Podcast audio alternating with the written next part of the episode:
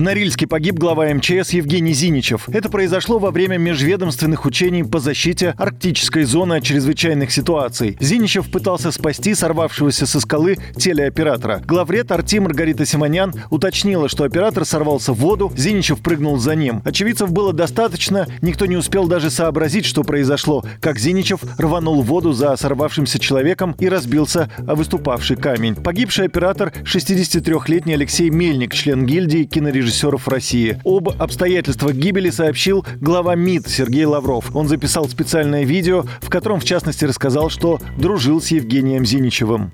Когда на учениях, которые проходили в Сибири, один из участников сорвался со скалы, Евгений Николаевич, не раздумывая, бросился ему на помощь. Действовал не как большой начальник, не как министр, а как настоящий спасатель.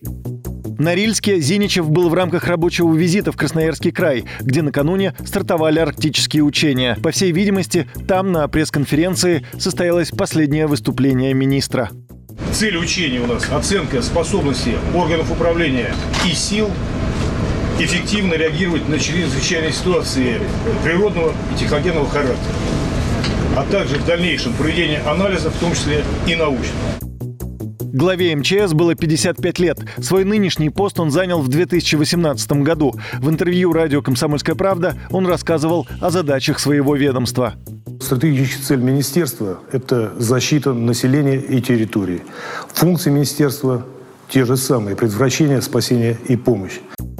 Евгений Зиничев – выходец из спецслужб. С 1987 года он служил в КГБ, а после распада СССР продолжил службу в ФСБ. С 2006 по 2015 год Зиничев состоял в личной охране президента. После работы с Путиным с 2015 года Зиничев занял пост начальника управления ФСБ по Калининградской области, а еще через год стал исполняющим обязанности губернатора региона. Однако на посту главы этой области прослужил рекордно мало. Спустя всего 70 дней пресс-секретарь Секретарь главы государства Дмитрий Песков сообщил, что губернатор обратился к президенту с просьбой по семейным обстоятельствам перевести его на другую работу. Зиничев в итоге вернулся в центральный аппарат ФСБ, став заместителем главы спецслужбы. Затем в 2018 году стал главой МЧС в правительстве Дмитрия Медведева. На этом посту он сменил Владимира Пучкова. Это произошло спустя два месяца после пожара в Зимней Вишне, из-за которого ведомство подверглось серьезной критике. Несколько раз интервью у Зиничева брал обозреватель обозреватель «Комсомольской правды»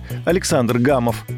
Евгений Зиничев был моим героем и, наверное, останется, потому что человек он был совершенно необычный. Свое самое-самое большое интервью первое он дал именно «Комсомольской правде», потому что мы с ним знакомы давно, еще с тех времен, когда он служил в охране, в ближней охране президенту Путина. Мы вместе ездили, были в поездках. В очередной поездке я летал с президентом в Читу на пожары. Там, естественно, был Зиничев, тогда только что назначенный главой МЧС, он сам ко мне подошел, привет, привет, как дела? Я да нормально, вот хотелось бы интервью. И вот такое интервью появилось, оно было таким пронзительным и очень откровенным, очень честным. Мне очень жаль этого человека, мы будем долго помнить.